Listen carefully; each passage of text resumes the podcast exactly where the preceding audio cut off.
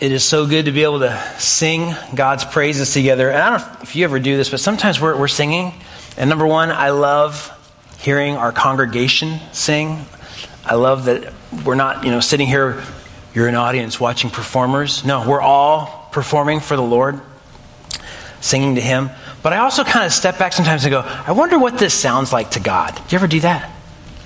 Like, what does this sound like to him? This is an offering of praise to him. And the beauty is this this is the Lord's day. This is the, the first day of the week. This is the day that Jesus rose from the dead. And what that means is that God's people around the world are offering praises to him on this day.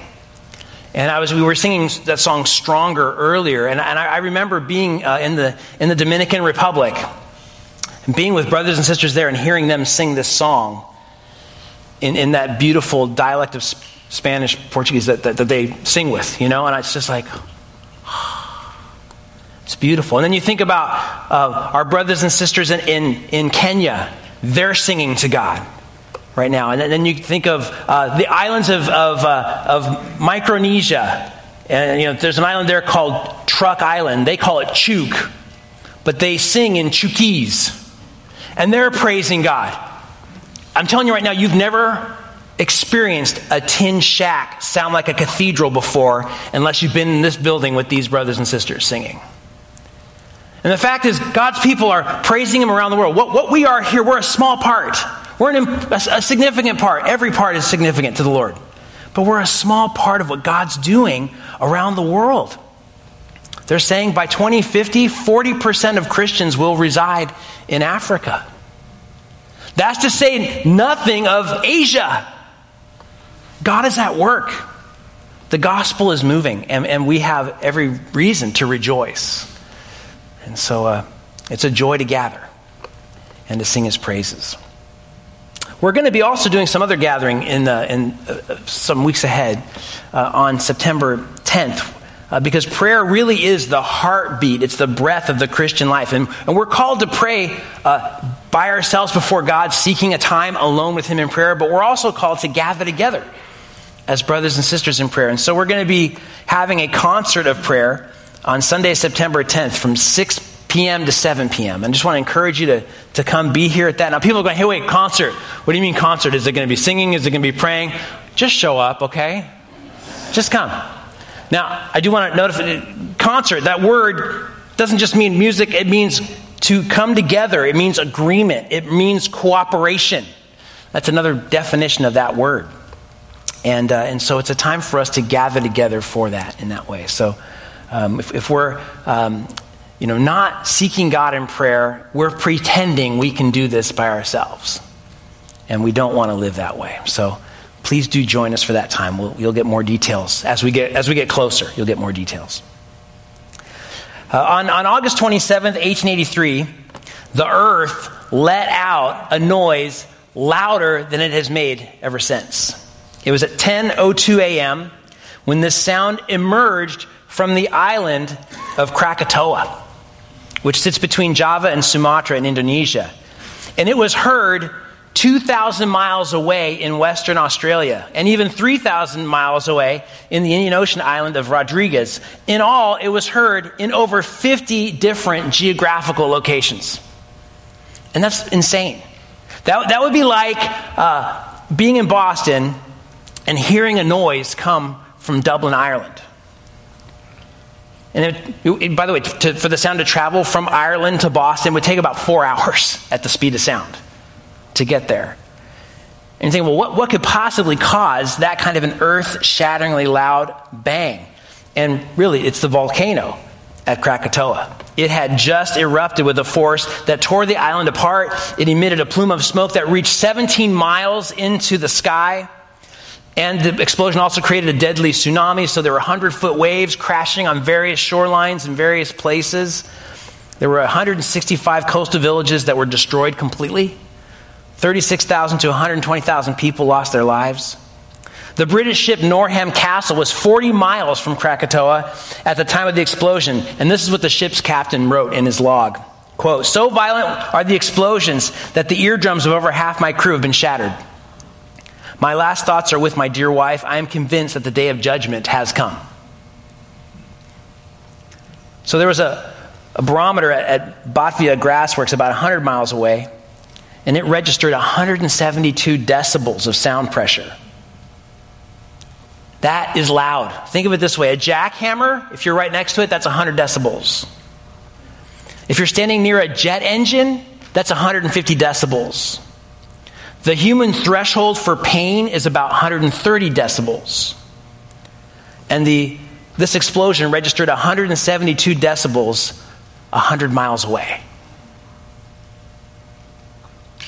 So, as this explosion went off, another amazing fact is that for five days afterwards, there were weather stations around the globe that were registering a spike in pressure.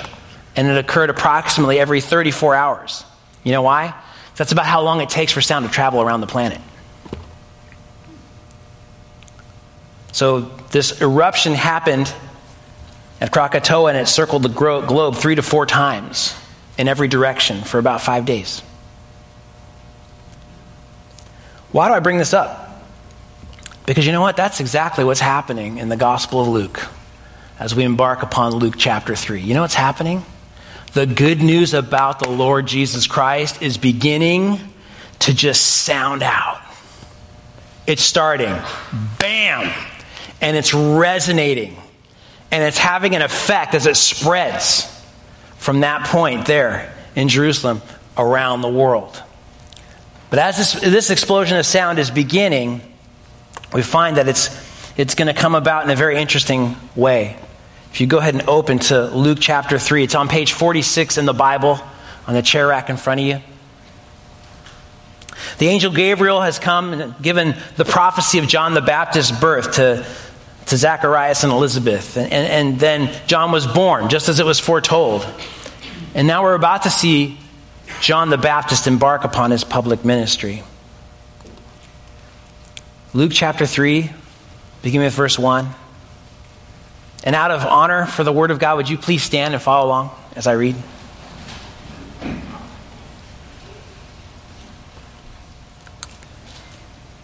Now, in the 15th year of the reign of Tiberius Caesar, when Pontius Pilate was governor of Judea, and Herod was tetrarch of Galilee, and his brother Philip was tetrarch of the region of Ituraea, and Trachonitis and Lysanias was tetrarch of Abilene, in the high priesthood of Annas and Caiaphas, the word of God came to John, son of Zacharias, in the wilderness and he came into all the district around Jordan preaching a baptism of repentance for the forgiveness of sins.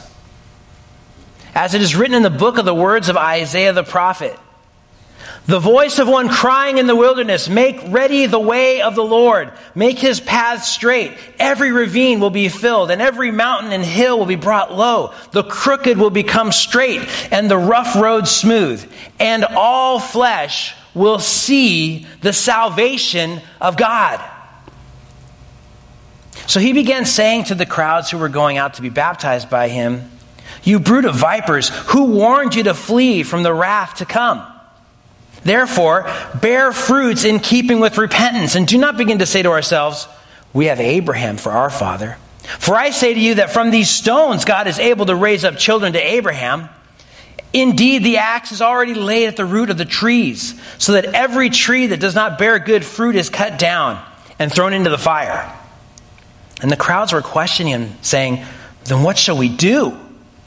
And he would answer and say to them, The man who has two tunics is to share with him who has none, and he who has food is to do likewise. And some tax collectors also came to be baptized, and they said to him, Teacher, what shall we do? And he said to them, Collect no more than what you have been ordered to. Some soldiers were questioning him, saying, And what about us? What shall we do? And he said to them, Do not take money from anyone by force or accuse anyone falsely, and be content with your wages. Now, why the people, while the people were in a state of expectation, all were wondering in their hearts about John as to whether he was the Christ. John answered and said to them all, As for me, I baptize you with water, but one is coming who is mightier than I, and I am not fit to untie the thong of his sandals. He will baptize you with the Holy Spirit and fire. His winnowing fork is in the, his hand to thoroughly clear his threshing floor and to gather the wheat into his barn. And he will burn up the chaff with unquenchable fire. So, with many other exhortations, he preached the gospel to the people. But when Herod the Tetrarch was reprimanded by him because of Herodias, his brother's wife, and because of all the wicked things which Herod had done, Herod also added this to them all he locked John up in prison. Let's pray.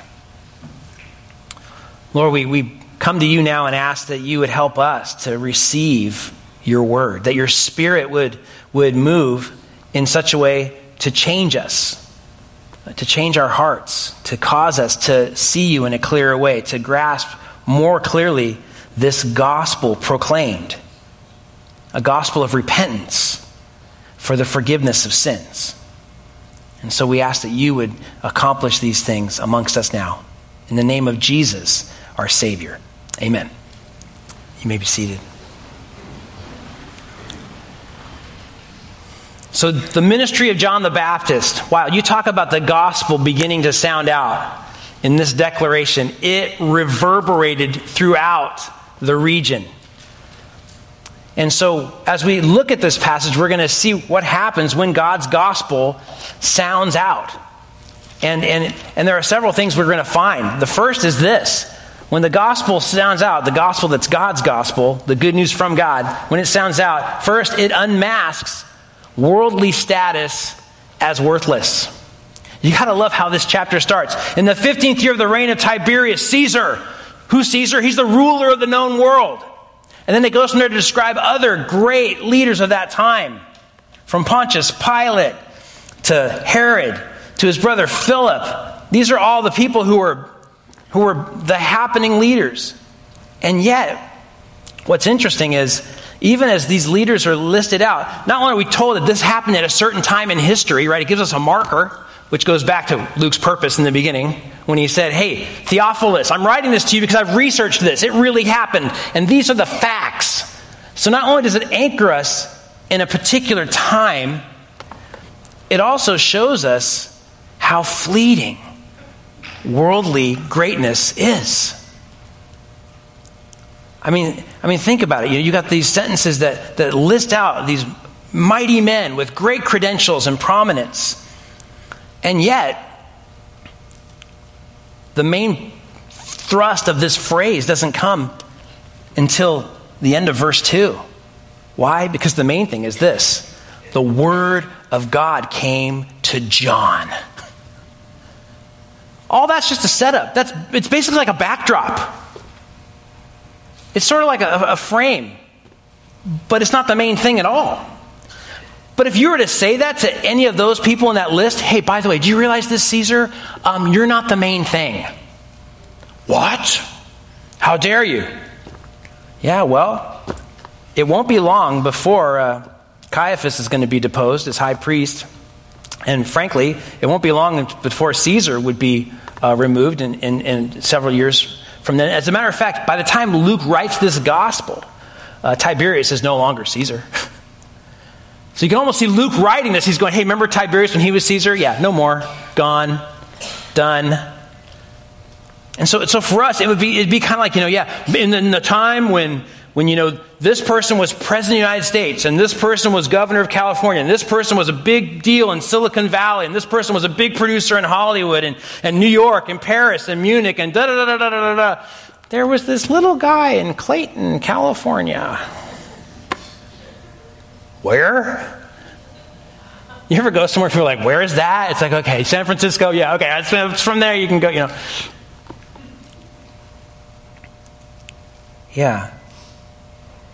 There's a, there's a way in which we find that the main event, the big deal, is this word that comes from God to John. And you can even see the different locales that are listed here from Rome to Judea to Galilee to, to these different regions of, of, of Abilene and other places. And now, where does it come to them? The wilderness. The wilderness. The nowheresville of nowheresville. Nothing. The wilderness. That's what's really happening. And so I think we need to understand that, yeah, the worldly status that is so often elevated around us. We got to understand something. The gospel is resounding out. There's been a massive sounding of the gospel that's reverberating around the world right now. And that's the real news. That's what's really happening. And so we've got to be guarded that we don't get caught up in the sort of here and nowness of everything. Doesn't mean we should be detached and completely unrelated to or engaging in it? Of course not. But let's realize it's not the main thing. You know, because frankly, those, those things that are the main thing are going to be here and gone.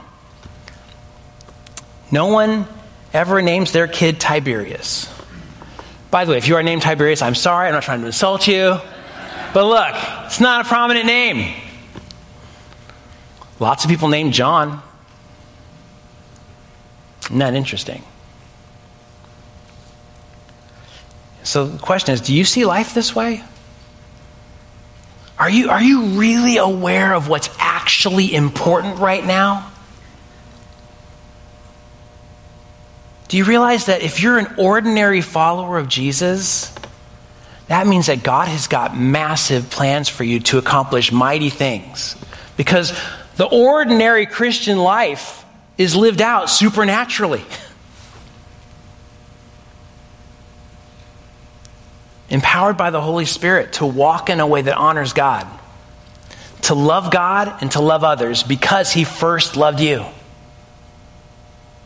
That's radical. And that's also very not valued by the world and the culture around us. But I love how God sets up the stage here of the gospel emanating out from this place by first setting up these massive rulers, these massive leaders, these great ones, and then it's almost like the movie, like you, the shot comes in on these great people, great things, and then it zooms out, and pretty soon they're in the background, and now the, the focus becomes John in the wilderness. And the word that has come to John. So let's see things from God's perspective. And let's not get caught up in the the false glamour and greatness that's around us. What does that mean for you?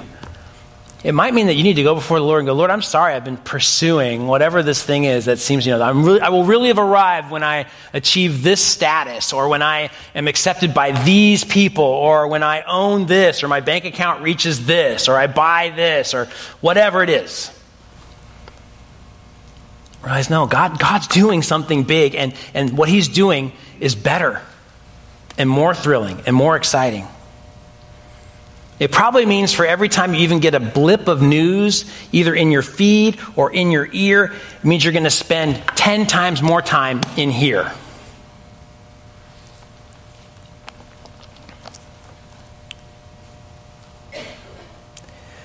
When God's gospel sounds out, it not only unmasks Worldly status as worthless. But secondly, it declares warning and hope. It's very interesting. A lot of times we don't associate those two things together, do we? Well, wait, if there's hope, there wouldn't be warning. Well, if there's warning, well, there's no hope in that. Well, not from the vantage point of what John's doing here. John the Baptist comes out, and what, what does he say? He, he, he, he warns them certainly in, in verses 7 and following. He says to the crowd, You brood of vipers who warned you to flee from the wrath to come. Whoa. I kind of wish John was more direct, don't you? Like, wow. Kind of beats around the bush. You know, just, what do you mean? What are you trying to say? No, and he calls it out. He basically calls them what? You're a bunch of snakes. Who's he talking to? The religious. Note that he's talking to the religious. These are people that go to church. These are people that read their Bibles. These are people who, who give money. They're involved. And he's saying, You're a brood of vipers. Why? Well, I think we get a clue right here from the passage. Look at what he says at the end of verse 8. Don't say to yourselves, We have Abraham as our father. What are they resting in? their pedigree. Oh, yeah, I'm from this family. You know, I grew up in the church. I've always known God. I'm, I'm from the right kind of stock, so I'm acceptable to God. And, and John's saying, don't even try it. Because your religious pedigree cannot save you before a holy, holy, holy God. And then he goes on to say, Look, you think you're children of Abraham and Abraham's your father? Well, guess what? God can take these stones. He's standing in the wilderness. There are stones around him. See these stones? God can raise up from those stones children of Abraham. He's likely uh, referring back to those Old Testament passages that would talk about hearts of stone that need to become hearts of flesh. He's saying your hearts are hard. You might be religious, but your heart is hard toward God. You might have the right moral standards, but you don't keep those moral standards that you claim to hold to. You need forgiveness. And guess how that forgiveness comes? By repentance. And that's when he offers hope as well. You can see in the prophecy there given by Isaiah 600 years before John was born. Isaiah prophesied this very thing. And you'll notice how it's all these obstacles, all these paths are now being straightened and made level. In other words, the king is coming. That's what they would do. When a king would enter into an area, when royalty would come, people would go before him and they would, they would clean up the, the, the roads and they would make things more level. You know, they did not have four wheel drive or suspension, okay? You did not want your, you know, carriage, ah, you know, going. They, they made it nice, clean, and then what would happen? He would be able to come in on a smooth road. But here, notice the purpose, verse 6 that all flesh will see the salvation of God. That's striking in two ways. Number one, it's hitting the religious people of that time because they're thinking, no, no, no. We're Israel. We are Abraham's children. Salvation's for us. They missed the entire point. The, the, entire Old Testament is saturated with language that called God's people, Israel, to be a light to the world, to the nations. But they got turned in on themselves, and they took their privileged position and made it sort of like this myopic obsession almost, where they just were into them and what they were about, and they excluded and rejected and pulled away from and frankly lacked love toward the nations around them. So here, that prophecy is being reiterated. All flesh, that means everybody is going to see what? The salvation of God. And that's the other thing that's surprising. There is salvation available to all.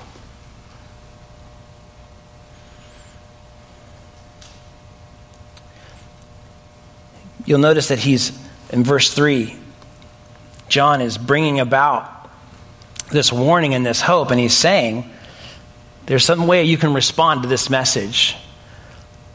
And you can engage in a, in a baptism of repentance. And that's what brings us to this third thing that happens when God's gospel sounds out. It, it doesn't just unmask worldly status as worthless and declare warning and hope. Thirdly, it also calls for repentance. And so in verse 3, you see he came into the district around the Jordan and he's preaching a baptism of repentance for the forgiveness of sins. Baptism was something that, that, that people understood at that time. As a matter of fact, in, in other gospel accounts, we find the religious leaders coming to John the Baptist and going, Hey, why are you, why are you baptizing these people? And it's noteworthy that they don't say to him, Hey, what are you doing? they know what he's doing. Why? Because in the Old Testament, if someone of the nations wanted to become a follower of Yahweh, they would go through the, the rite uh, known in the Old Testament as sort of the, the rite of the proselyte, or the one who would want to turn and become a part of God's people. And as a result of that, what they would do is they would be immersed. They would be baptized. They would be submerged in water to show the identification and cleansing from their old life to their new life. Very interesting that that is the same picture that John is using now. Only, who's he talking to here? Children of Abraham. Huh. But wait, In their minds, they're going, I thought that was for the proselyte. I thought that was for someone who is not one of God's people. I thought it was for someone who is, who is far from God. And I think John's point is exactly. And that's you. And so you can see why the religious, religious leaders would ask him that. Again, not what are you doing? No, why are you baptizing? Because you're far from God. And you need to repent. This call to repentance, the Greek word means a change of mind that results in a change of direction. But the, the, the, word for mind is in the term itself.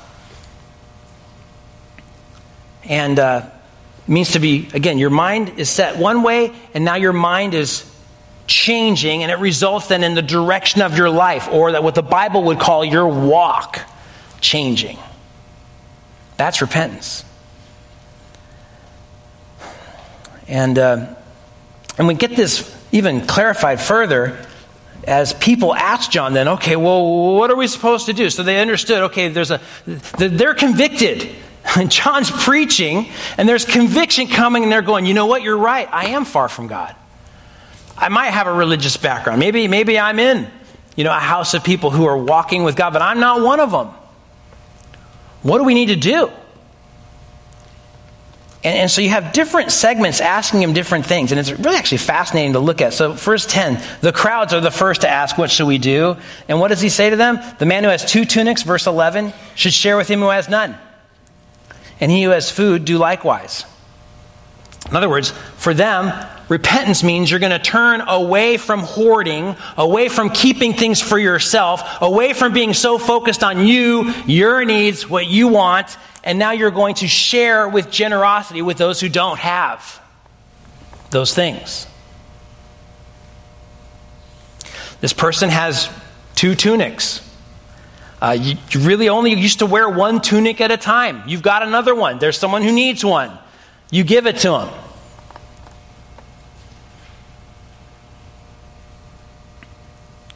So there's a turn toward generosity tax collectors then would come to be baptized. Now, again, for the, for the Jewish person in that moment, they're going, What are they doing here?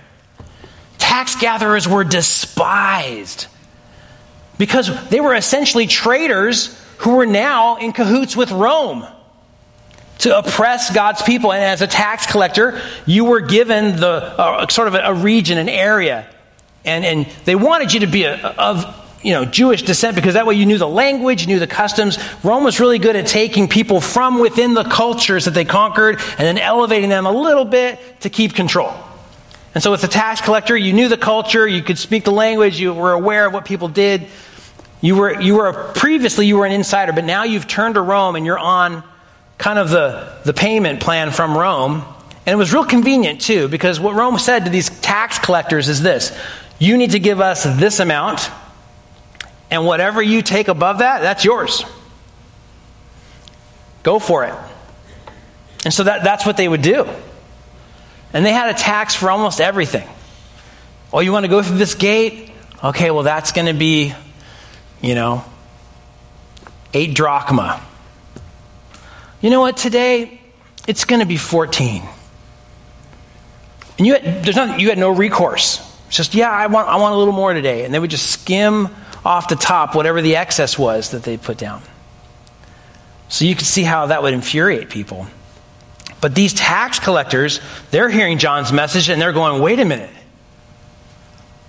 Uh, there's, there's wrath coming, there's judgment coming. And John's saying, yes, there is. God is coming to judge. And they're going, whoa. What are we supposed to do? And you'll notice how he responds in verse 13 collect no more than what you've been ordered to.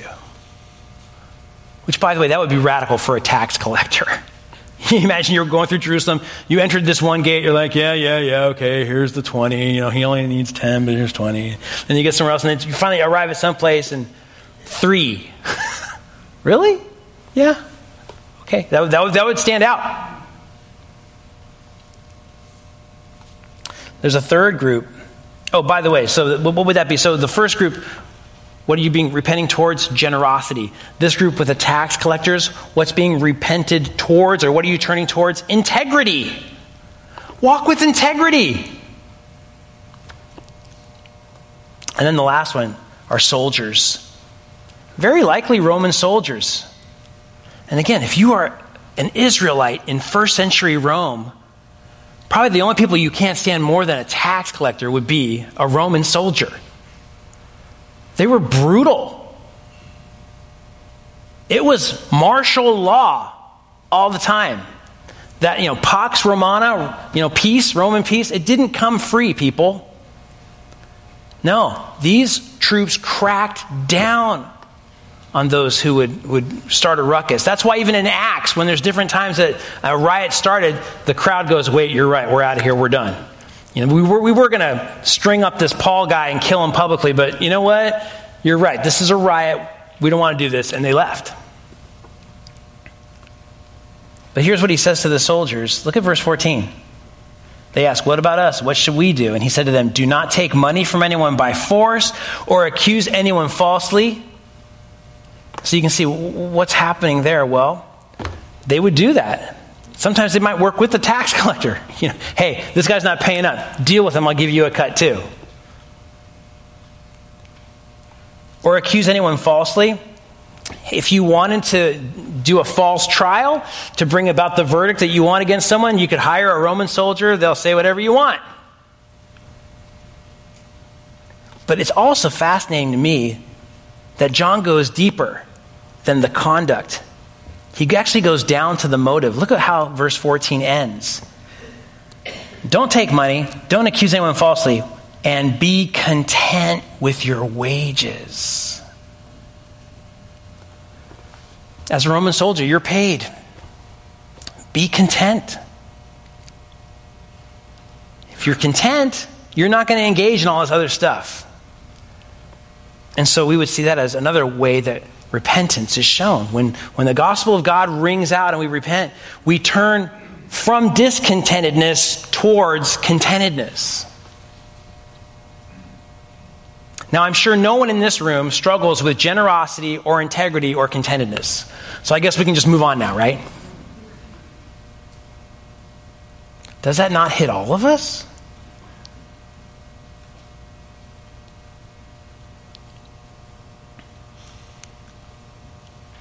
You know what? If repentance is real, this is how we would see it.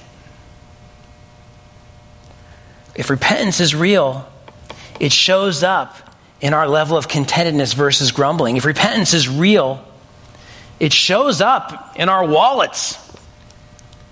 Are we generous? Do we give? Do we care for others? If repentance is real, it shows up in our level of integrity and how we deal with others whether it be in our jobs or homes or families or neighborhoods or wherever it would be.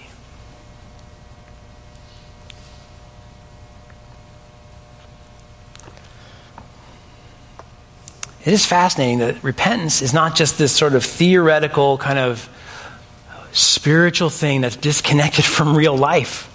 No, it, it, it changes the way we live. It's also interesting that, that John did not tell the Roman soldiers, for example, to turn around and, and, and kind of put on a peace demonstration in Rome and protect it, protesting the sort of military kind of dictatorship there. No, or, nor did John say to the soldiers, you know what you got to do? You got to stop being a soldier. He doesn't, no, he, be a soldier, carry out your job, even within a very corrupt government but do it in a way that demonstrates contentedness before God so that you don't engage in the perverse behavior of your other fellow soldiers.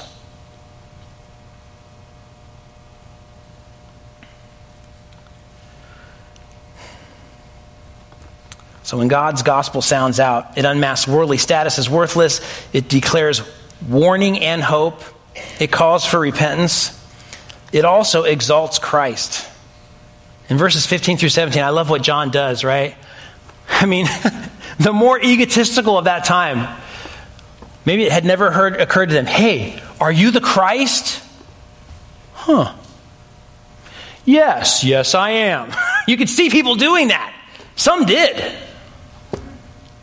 John does not. John goes, No, I'm not, I am not him.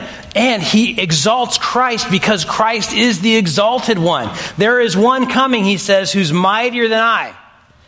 I can't even untie the thong of his sandal. That was a task that was even considered lowly for the servants of that time.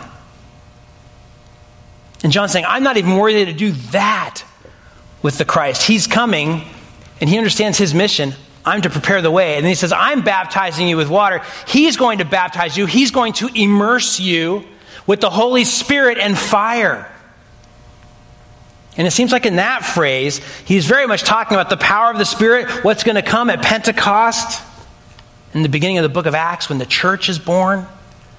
Tongues of fire rested on the people there as they spoke in known languages they had never learned before, as a demonstration of the veracity of the resurrection of Jesus and the truth of the gospel in the establishment of the church. Amazing. So he's anticipating that. And then he goes back to that concept of judgment. There's a winnowing fork in his hand. He's going to clear the threshing floor. Back then, if you wanted to separate the wheat from the chaff, you would take the fork, you would scoop up the wheat, you throw it in the air, the wheat would fall back to the ground because it's heavier, the chaff would blow away. So Jesus is in the process of sorting who's really his and who isn't. And that's what should cause all of us to stop and go, wait a minute. Am I really his? Do I really belong to him? Are these signs of genuine repentance present in my life in an increasing way? Not perfectly, but is there growth? Am I living a life of repentance before God? Because that's what the Christian life is. But Christ is the only one who is the one who baptizes in the Holy Spirit and fire.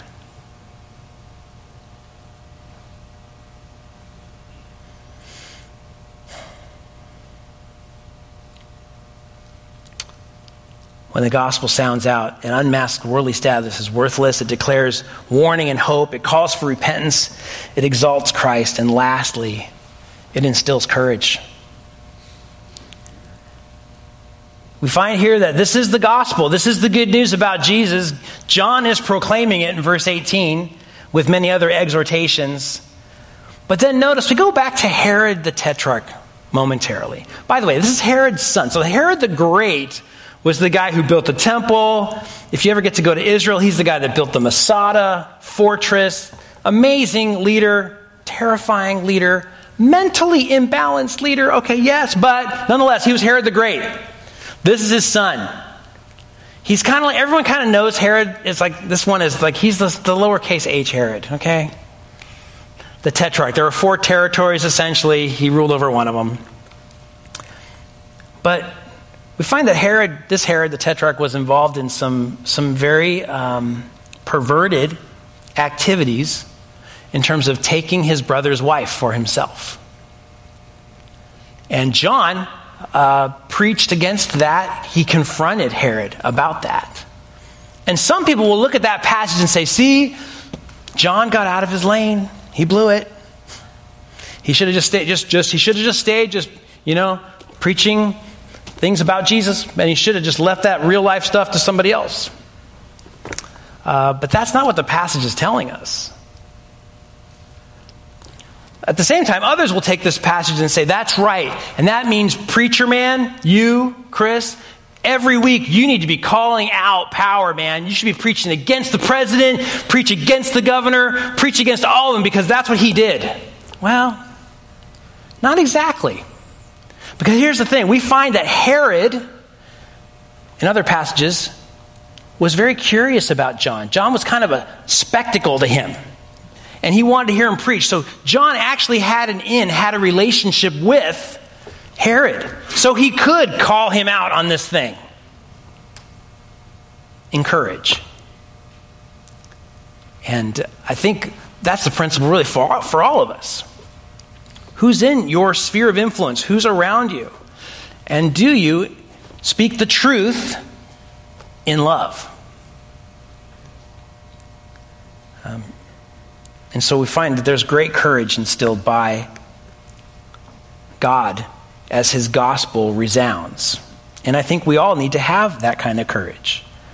Um, and we have to do so in such a way where the Lord is honored and we're not showing favoritism toward different people. We find that the Old Testament prophets did the same thing, didn't they? So Elijah, uh, he, he confronted Ahab and Jezebel. And, and, and you know what? Jesus even says this uh, of Israel. You know, when you long, I long to gather, gather you in as, as, you know, as little chicks are gathered to a hen. But what does he say? Israel, Israel, the one who kills and stones the prophets who were sent to them. That is a normal outcome for a prophet. And I think for us, we need to have the same kind of courage. A lot of times we don't say anything at all because we're just afraid someone's going to be mad at us. They might not like us anymore. Uh, but I also think we need to be clear this is about the gospel. We're not out there to correct people's behavior. We're not out there to try to say, you got to live according to this moral standard.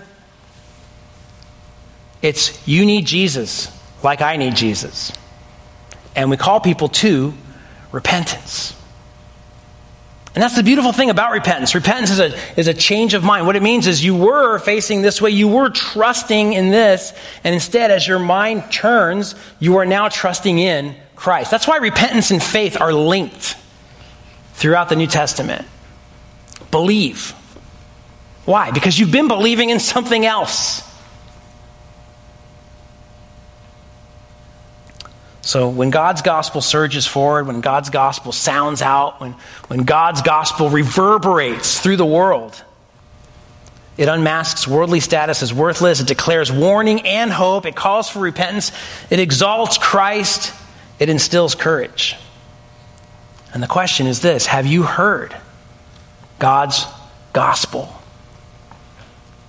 And if so, have you responded with repentance? Let's pray. Lord, we ask that you would help us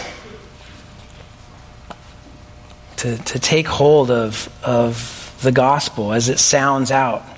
May we be used by you as a part of that resounding work that's, that's truly resonating throughout the world.